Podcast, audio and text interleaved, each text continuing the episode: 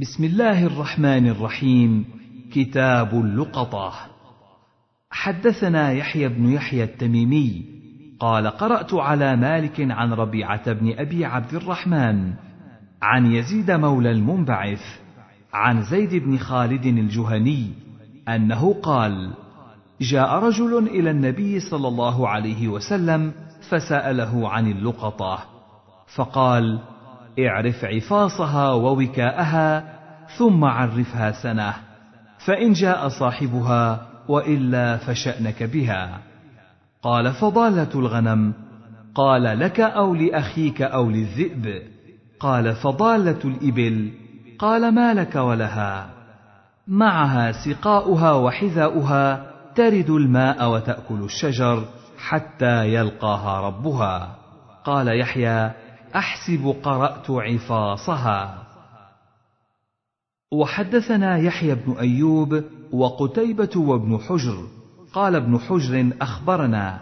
وقال الآخران: حدثنا إسماعيل وهو ابن جعفر عن ربيعة بن أبي عبد الرحمن عن يزيد مولى المنبعث عن زيد بن خالد الجهني أن رجلا سأل رسول الله صلى الله عليه وسلم عن اللقطة، فقال: عرفها سنة، ثم اعرف وكاءها وعفاصها، ثم استنفق بها، فإن جاء ربها فأدها إليه. فقال: يا رسول الله، فضالة الغنم؟ قال: خذها، فإنما هي لك أو لأخيك أو للذئب. قال: يا رسول الله، فضالة الإبل؟ قال: فغضب رسول الله صلى الله عليه وسلم حتى احمرت وجنتاه أو احمر وجهه، ثم قال: ما لك ولها؟ معها حذاؤها وسقاؤها حتى يلقاها ربها. وحدثني أبو الطاهر أخبرنا عبد الله بن وهب أخبرني سفيان الثوري ومالك بن أنس وعمرو بن الحارث وغيرهم أن ربيعة بن أبي عبد الرحمن حدثهم بهذا الإسناد مثل حديث مالك، غير أنه زاد قال: أتى رجل رسول الله صلى الله عليه وسلم وأنا معه فسأله عن اللقطة. قال: وقال عمرو في الحديث: فإذا لم يأت لها طالب فاستنفقها. وحدثني أحمد بن عثمان بن حكيم الاودي حدثنا خالد بن مخلد حدثني سليمان وهو ابن بلال عن ربيعة بن أبي عبد الرحمن عن يزيد مولى المنبعث قال: سمعت زيد بن خالد الجهني يقول: أتى رجل رسول الله صلى الله عليه وسلم فذكر نحو حديث إسماعيل بن جعفر، غير أنه قال: فاحمار وجهه وجبينه وغضب، وزاد بعد قوله: ثم عرفها سنة، فإن لم يجئ صاحبها كانت وديعة عندك. حدثنا عبد الله بن مسلمة بن قعنب حدثنا سليمان يعني ابن بلال عن يحيى بن سعيد عن يزيد مولى المنبعث أنه سمع زيد بن خالد الجهني صاحب رسول الله صلى الله عليه وسلم يقول: سئل رسول الله صلى الله عليه وسلم عن اللقطة، الذهب أو الورق، فقال: اعرف وكاءها وعفاصها، ثم عرفها سنة، فإن لم تعرف فاستنفقها، ولتكن وديعة عندك، فإن جاء طالبها يوما من الدهر فأدها إليه. وسأله عن ضالة الإبل، فقال: ما لك ولها؟ دعها، فإن معها حذاءها وسقاءها ترد الماء وتأكل الشجر حتى يجدها ربها. وسأله عن الشاة، فقال: خذها، فإنما هي لك أو لأخيك أو للذئب. وحدثني إسحاق بن منصور أخبرنا حبان بن هلال حدثنا حماد بن سلمة حدثني يحيى بن سعيد وربيعة الرأي بن أبي عبد الرحمن عن يزيد مولى المنبعث عن زيد بن خالد الجهني أن رجلا سأل النبي صلى الله عليه وسلم عن ضالة الإبل. زاد ربيعة: فغضب حتى احمرت وجنتاه وقتص الحديث بنحو حديثهم، وزاد: فإن جاء صاحبها فعرف عفاصها وعددها ووكاءها فأعطها إياه، وإلا فهي لك. وحدثني أبو الطاهر أحمد بن عمرو بن سرح أخبرنا عبد الله بن وهب حدثني الضحاك بن عثمان عن أبي النضر عن بسر بن سعيد عن زيد بن خالد الجهني قال: سئل رسول الله صلى الله عليه وسلم عن اللقطة فقال: عرفها سنة، فإن لم تعترف فاعرف عفاصها ووكاءها ثم كلها، فإن جاء صاحبها فأدها إليه. وحدثنيه إسحاق بن منصور أخبرنا أبو بكر الحنفي حدثنا الضحاك بن عثمان بهذا الإسناد، وقال في الحديث: فإن اعترفت فأدها، وإلا فاعرف عفاصها ووكاءها وعددها. وحدثنا محمد بن بشار حدثنا محمد بن جعفر حدثنا شعبة حا وحدثني أبو بكر بن نافع واللفظ له حدثنا غندر حدثنا شعبة عن سلمة بن كهيل قال: سمعت سويد بن غفلة قال: خرجت أنا وزيد بن صوحان وسلمان بن ربيعة غازين، فوجدت صوتا فأخذته، فقالا لي: دعه، فقلت: لا، ولكني أعرفه، فإن جاء صاحبه وإلا استمتعت به. قال: فأبيت عليهما، فلما رجعنا من غزاتنا قضي لي أني حججت، فأتيت المدينة فلقيت أبي بن كعب فأخبرته بشأن الصوت وبقولهما، فقال: إني وجدت صرة فيها مئة دينار على عهد رسول الله صلى الله عليه وسلم، فأتيت بها رسول الله صلى الله عليه وسلم فقال: عرفها حولا. قال: فعرفتها فلم أجد من يعرفها، ثم أتيته فقال: عرفها حولا، فعرفتها فلم أجد من يعرفها، ثم أتيته فقال: عرفها حولا، فعرفتها فلم أجد من يعرفها، فقال: احفظ عددها ووعاءها ووكاءها، فإن جاء صاحبها وإلا فاستمتع بها، فاستمتعت بها. فلقيته بعد ذلك بمكة فقال: لا أدري بثلاثة أحوال أو حول واحد. وحدثني عبد الرحمن بن بشر العبدي حدثنا بهز حدثنا شعبة أخبرني سلمة بن كهيل أو أخبر القوم وأنا فيهم قال: سمعت سويد بن غفلة قال: خرجت مع زيد بن صوحان وسلمان بن ربيعة فوجدت صوتا، وقتص الحديث بمثله إلى قوله: فاستمتعت بها. قال شعبة: فسمعته بعد عشر سنين يقول: عرفها عاما واحدا.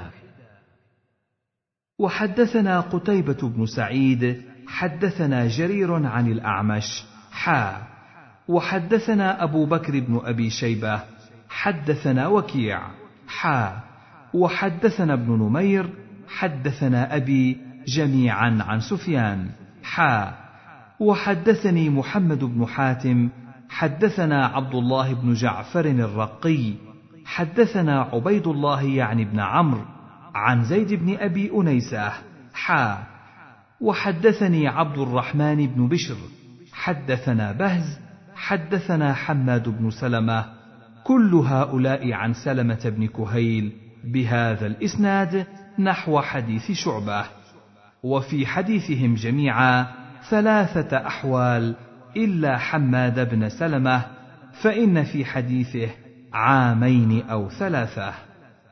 وفي حديث سفيان وزيد بن أبي أنيسة وحماد بن سلمة: فإن جاء أحد يخبرك بعددها ووعائها ووكائها فأعطها إياه. وزاد سفيان في رواية وكيع: وإلا فهي كسبيل مالك. وفي رواية ابن نمير: وإلا فاستمتع بها. باب في لقطة الحاج.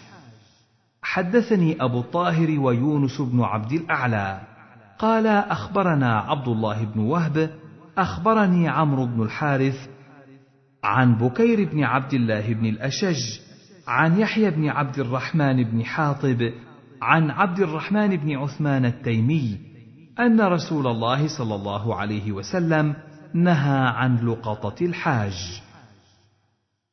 وحدثني أبو الطاهر ويونس بن عبد الأعلى قال حدثنا عبد الله بن وهب قال أخبرني عمرو بن الحارث عن بكر بن سوادة عن أبي سالم الجيشاني عن زيد بن خالد الجهني عن رسول الله صلى الله عليه وسلم أنه قال: من آوى ضالة فهو ضال ما لم يعرفها. باب تحريم حلب الماشية بغير إذن مالكها. حدثنا يحيى بن يحيى التميمي قال قرأت على مالك بن أنس عن نافع عن ابن عمر أن رسول الله صلى الله عليه وسلم قال: لا يحلبن أحد ماشية أحد إلا بإذنه. أيحب أحدكم أن تؤتى مشربته فتكسر خزانته فينتقل طعامه؟ إنما تخزن لهم ضروع مواشيهم أطعمتهم، فلا يحلبن أحد ماشية أحد إلا بإذنه. وحدثناه قتيبة بن سعيد ومحمد بن رمح جميعا عن الليث بن سعد حا وحدثناه أبو بكر بن أبي شيبة حدثنا علي بن مسهر حا وحدثنا ابن نمير حدثني أبي كلاهما عن عبيد الله حا وحدثني أبو الربيع وأبو كامل قال حدثنا حماد حا وحدثني زهير بن حرب حدثنا إسماعيل يعني بن علية جميعا عن أيوب حا وحدثنا ابن أبي عمر حدثنا سفيان عن إسماعيل بن أمية حا وحدثنا محمد بن رافع حدثنا عبد الرزاق عن معمر عن أيوب وابن جريج عن موسى كل هؤلاء عن نافع عن ابن عمر عن النبي صلى الله عليه وسلم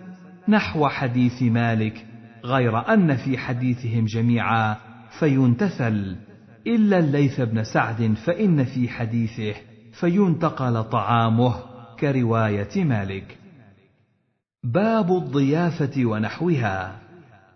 حدثنا قتيبة بن سعيد حدثنا ليث عن سعيد بن أبي سعيد عن أبي شريح العدوي أنه قال: سمعت أذناي وأبصرت عيناي حين تكلم رسول الله صلى الله عليه وسلم فقال: من كان يؤمن بالله واليوم الآخر فليكرم ضيفه جائزته.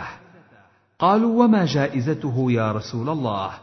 قال: يومه وليلته، والضيافة ثلاثة أيام، فما كان وراء ذلك فهو صدقة عليه. وقال: من كان يؤمن بالله واليوم الآخر فليقل خيرا أو ليصمت.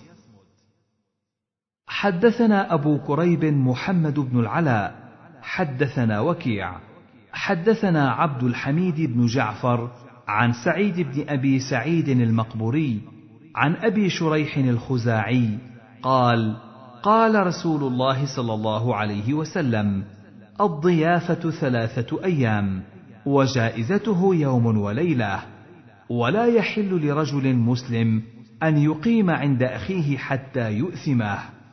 قالوا: يا رسول الله، وكيف يؤثمه؟ قال: يقيم عنده ولا شيء له يقريه به.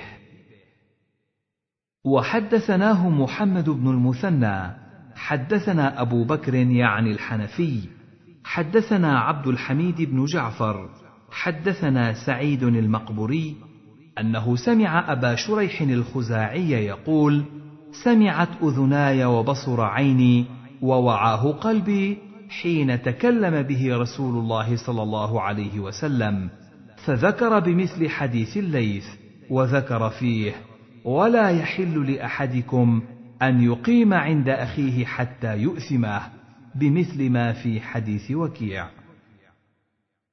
حدثنا قتيبة بن سعيد حدثنا ليث حا وحدثنا محمد بن رمح أخبرنا الليث عن يزيد بن أبي حبيب عن أبي الخير عن عقبة بن عامر أنه قال: قلنا يا رسول الله إنك تبعثنا فننزل بقوم فلا يقروننا، فما ترى؟ فقال لنا رسول الله صلى الله عليه وسلم: إن نزلتم بقوم فأمروا لكم بما ينبغي للضيف فاقبلوا، فإن لم يفعلوا فخذوا منهم حق الضيف الذي ينبغي لهم. باب استحباب المواساة بفضول المال. حدثنا شيبان بن فروخ حدثنا أبو الأشهب عن أبي نضرة عن أبي سعيد الخدري قال: بينما نحن في سفر مع النبي صلى الله عليه وسلم إذ جاء رجل على راحلة له، قال: فجعل يصرف بصره يمينا وشمالا، فقال رسول الله صلى الله عليه وسلم: من كان معه فضل ظهر فليعد به على من لا ظهر له، ومن كان له فضل من زاد فليعد به على من لا زاد له.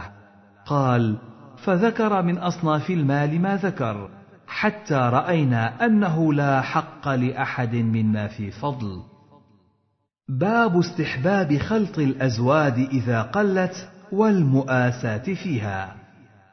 حدثني أحمد بن يوسف الأزدي حدثنا النضر يعني ابن محمد اليمامي حدثنا عكرمة وهو ابن عمار حدثنا إياس بن سلمة عن أبيه قال: خرجنا مع رسول الله صلى الله عليه وسلم في غزوة فأصابنا جهد حتى هممنا أن ننحر بعض ظهرنا، فأمر نبي الله صلى الله عليه وسلم فجمعنا مزاودنا فبسطنا له نطعا، فاجتمع زاد القوم على النطع.